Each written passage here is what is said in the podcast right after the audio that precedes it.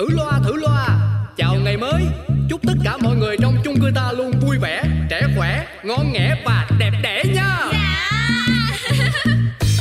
Có cái chung cư được gọi tên là Sa-xí, mọi chuyện lớn nhỏ trên đời mỗi thứ đều biết một tí.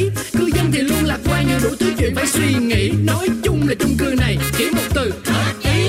Nổi tiến sĩ Hoàng Vi quý là cái ông trưởng ban quản lý, nổi danh tính toán chi ly là bà bán tạp hóa Xuân Si, nổi trội cái chuyện sân si là hai cô duyên tay anh phẩu, nổi cộm chữ nghĩa đạo lý ông phóng viên rất là nhanh nhẩu. Quên hết đi bao âu sầu, ta có thêm một ngày vui, sao cứ âm cơn đau đầu, ta cứ cho thêm một ngày vui. Cuộc sống đi bao âu sầu, quên hết ta cho niềm vui, cứ sống sao cho thật ngầu, ta sẽ có bao ngày đẹp tươi. Tập làm văn thời hiện đại. Đề bài miêu tả người bố của em. Nhà em có nuôi một ông bố. Ôi trời ơi, cái gì đây? Từ từ từ từ, nghe tiếp đây này. Bố em tuổi con chuột. Bố bảo là chuột chù chứ không phải chuột nhắt. Bố là trưởng phòng của một công ty. Em nghe mẹ nói công việc của bố chỉ có tiếng mà không có miếng. Chắc hẳn là vì không có đủ miếng ăn khi đi làm nên về nhà bố ăn rất nhiều. Lúc nào ở nhà bố cũng ngủ say ly bì, chỉ thức dậy khi mẹ gọi đi ăn cơm. Bố có một hàm răng vàng. Hàm răng vàng chỉ bảo em những điều hay. Em rất yêu bố, nhưng những khi bố tét mông em thì đỡ yêu hơn một chút. Ôi giời, thằng con nhà ông đúng là nó sống không hổ thẹn với cái tên Trạng Nguyên. Làm văn quả là hết sảy đấy. Đấy, ông xem, tôi đi làm vất vả quần quật quần quật cả ngày, thế mà nó dám bảo tôi là con chuột chù nuôi trong nhà, chỉ chờ đến bữa là ăn cơm. Hỏi có tức không cơ chứ? Ừ, nhưng mà thằng bé nó tả đúng cái vụ hàm răng vàng, nói lời hay ý đẹp đấy còn gì nữa. Ông làm gì thì làm, cũng phải để ý cái mã ngoài của mình tí đi, không lại để lại cái ấn tượng xấu cho con cháu đấy. Tôi biết rồi, biết rồi. Hơi vàng một tí thôi mà hết vợ đến con. Bây giờ lại cả ông bà thân cũng chê. Nhưng mà chuyện đấy tính sau đi, bây giờ tôi có chuyện quan trọng hơn cần nhờ ông đây này. Hmm, bảo sao cái thằng kiệt sĩ có tiếng này lại giở trứng khao tôi một bữa thịnh soạn thế này. Sao, có chuyện gì? Ông lại bậy rồi. Tôi keo với cả thế giới thì được, chứ chưa bao giờ keo với ông nhé. Ừ. Đấy, thì ông cũng thấy là năng khiếu văn chương của thằng con tôi rồi đấy. Cho đi học thêm rồi mà vẫn chả ăn thua một tí gì à. Cứ cái đà này thì mấy năm nữa không biết là nó còn làm văn kiểu kinh thiên động địa như thế này không ấy. Này này này, này. Ông đừng có bảo với tôi là... Thì hay là ông giúp tôi kèm cặp cho thằng bé môn văn đi, được không? Tôi hả? À, dạy văn cho con trai của ông á? Này này này, có nhầm địa chỉ không đấy? Nhầm làm sao được mà nhầm. Mà ông bất ngờ thế nhở? Từ hồi bé đến bây giờ, ông chả được mọi người khen ngợi là ông Hoàng biết lách, chúa tể múa bút kẻ huyết dịch chữ nghĩa còn gì. Ừ, tôi chả thấy mấy cái thứ ông nói có vẻ gì là khen ngợi ở đây cả. Thôi, quan trọng là ông phải giúp cho tôi lần này đi, chứ tôi bế tắc lắm rồi, mà chả tin tưởng được một ai khác ngoài ông đâu. Hay là giúp tôi lần này nhé. Ừ, để tôi xem như nào đã. Dạy học nó khó lắm chứ đâu phải đùa. À, mà tôi có mấy người bạn cũng đang tìm thầy giỏi dạy văn cho con đấy. Thì, thì tôi giới thiệu đến chỗ của ông luôn, ok không? Ông đúng là được đằng chân, lân đằng đầu. À, các em tập trung lên đây. Ê, ê, ê, làm xong đề văn thầy giáo chứ dạ? Xong lâu rồi, dễ ợt. À, dễ ợt à? Các em nói thế mà không biết tự nhìn lên cái bản thân mình à? Này, này, này, này, xem các em làm bài có xứng đáng với chữ dễ đây không nhá? Hả? Làm văn mà hời hợt, thô thiển. Không hiểu là mấy năm qua các em tiêu tốn tiền ăn tiền học của bố mẹ để làm cái gì mà dám viết vào bài là nhà em có nuôi một ông bố. Hả? Bố có một hàm răng vàng. Thế này là thế nào hả Trạng Nguyên? Nhưng mà thầy... Nhưng nhưng nhưng với nhị cái gì? Hả? Về mà giải thích với bố cậu ấy. Đây là tôi nói này, vốn công việc tôi là bận rộn lắm đấy nhá, tìm mỏi mắt không thấy thời gian trống. Chẳng qua là phụ huynh của các cô các cậu ấy tha thiết nhờ vả nên là tôi mới cố gắng sắp xếp. Cũng là mong cái nét làm văn của các cô các cậu cải thiện hơn một tí, chứ viết chán thế này thì ai mà chịu được. Nói chung ấy, khi mà viết văn là các em phải lưu ý sử dụng một cái ngôn từ nó trong sáng, dễ hiểu, nhưng mà đừng có thẳng như ruột ngựa như thế. Phải khéo léo lên, tinh tế lên, hiểu chưa? Bọn em hiểu rồi ạ. Tại quán nhà cô Si. Thôi thôi thôi thôi thôi thôi thôi Này chị kia, chị cười gì đấy? Tôi càng nấu hết càng cười đến đây này. Bắn vi chả vở. Ôi trời ơi bác ơi bác. Cô anh, cô anh, cô anh ra đây tôi đọc đoạn này cho mình nghe. Không cười không lấy tiền. Đâu đâu đâu, em xem cái gì mà chị cười suốt từ sáng ấy. Anh trai em phải rất là đẹp trai. Mẹ bảo em nên tự hào vì có một người anh đẹp trai như vậy. Em rất thương anh của em. Nhưng cách đây mấy hôm trong lúc đùa nghịch, em lại lỡ cào vào mặt anh. Em hối hận lắm. Em đã hứa với anh, nếu như vết cào này để lại sẹo, làm mặt anh xấu đi, thì em sẽ nguyện chăm sóc và nuôi anh đến chết. Này em ơi, sao bọn học sinh này bây giờ nó viết kiểu gì nhở? Nhưng mà em nghe thấy làm sao mà nó thật là đáng yêu phết đấy. Cũng gần bằng mấy bài văn ngày xưa em đi học em viết. Mà bác Tuấn Công ơi, nay bây giờ bác có mấy học trò cu ste như này, kể cũng mát lòng bác nhở. Này, cô thích ấy thì tôi nhường đấy. Viết văn mà cứ như là trò đùa ấy.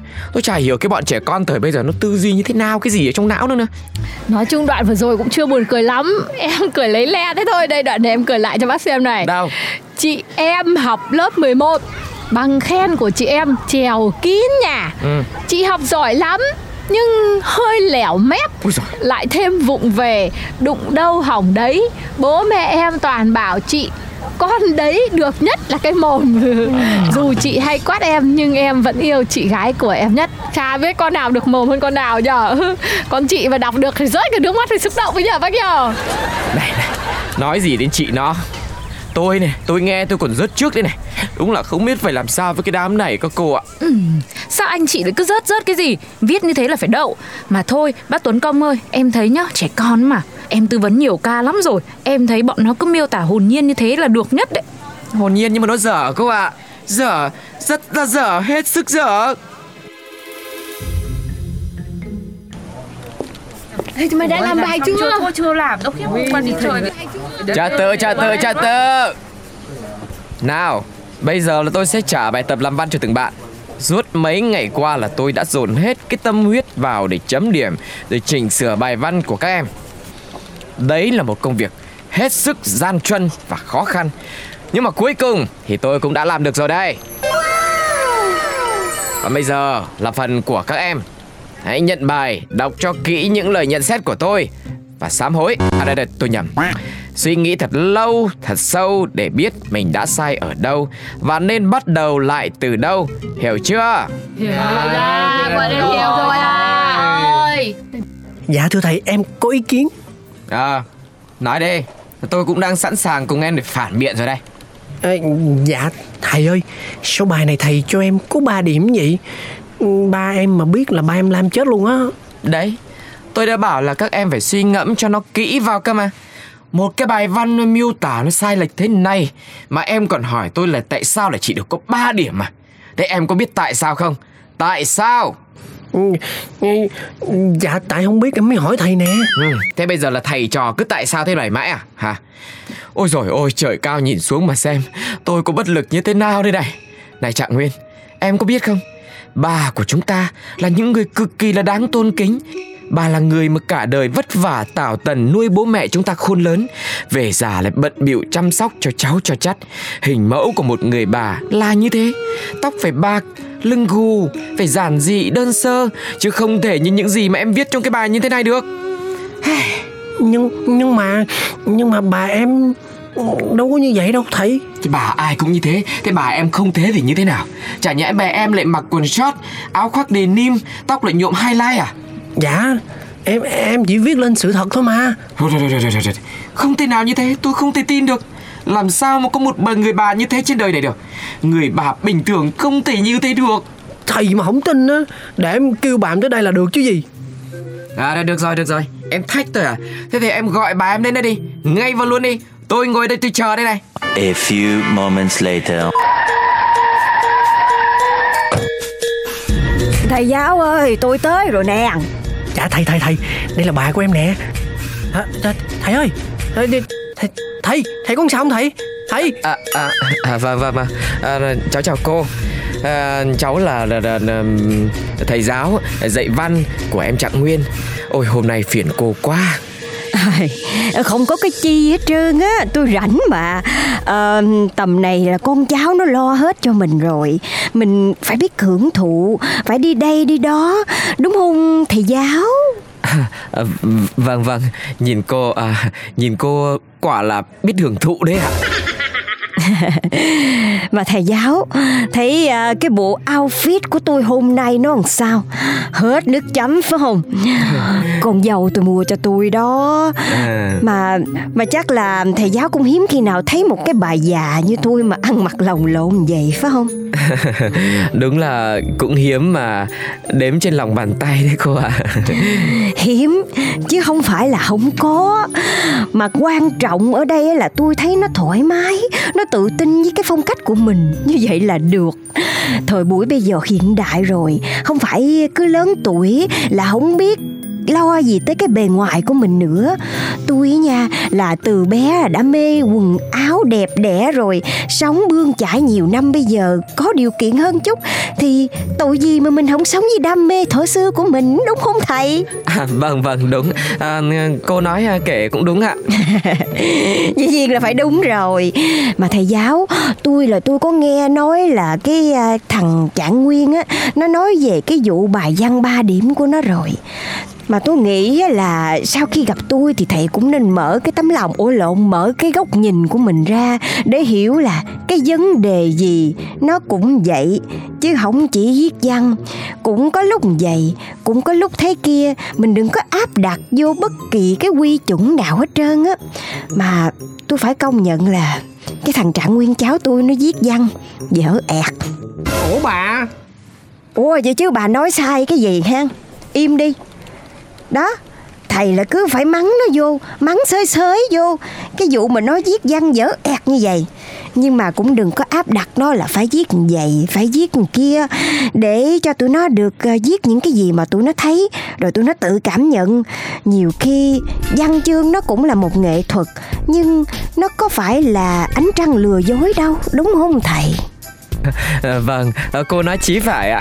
Vâng, để, để thế thì trong cái tình huống mà nó đặc biệt như thế này thì cháu cũng xin phép là cháu cũng uh, có phần sai. Đây, cháu cũng xin lỗi, uh, xin lỗi cô ạ. À, có gì đâu xin lỗi, tôi hiểu mà. Thôi, vậy coi như vậy là giải quyết xong ha. Hai thầy trò cứ vô lớp học đi. Tôi là bây giờ tôi có kẹo, tôi đi mua. Bye bye thầy giáo à. À, bye cô ạ. À. Ôi trời ơi, ôi trời mệt quá. Thử loa, thử loa, chào ngày mới. Chúc tất cả mọi người trong chung cư ta luôn vui vẻ, trẻ khỏe, ngon nghẻ và đẹp đẽ nha. Có cái chung cư được gọi tên là Sa-xí. Mọi chuyện lớn nhỏ trên đời mỗi thứ đều biết một tí. Cư dân thì luôn lạc quan, nhiều đủ thứ chuyện phải suy nghĩ. Nói chung là chung cư này chỉ một từ hợp ý. Nổi tiến sĩ Hoàng Vi quý là cái ông trưởng ban quản lý. Nổi danh tính toán chi ly là bà bán tạp hóa Xuân Si. Nổi trội cái chuyện sân si là hai cô duyên tay anh phẩu. Nổi cộm chữ nghĩa đạo lý, ông phóng viên rất là nhanh nhẩu. Quên hết đi bao âu sầu, ta có thêm một ngày vui. Sao cứ âm cơn đau đầu, ta cứ cho thêm một ngày vui. Cuộc sống biết bao âu sầu, quên hết ta cho niềm vui. Cứ sống sao cho thật ngầu, ta sẽ có bao ngày đẹp tươi.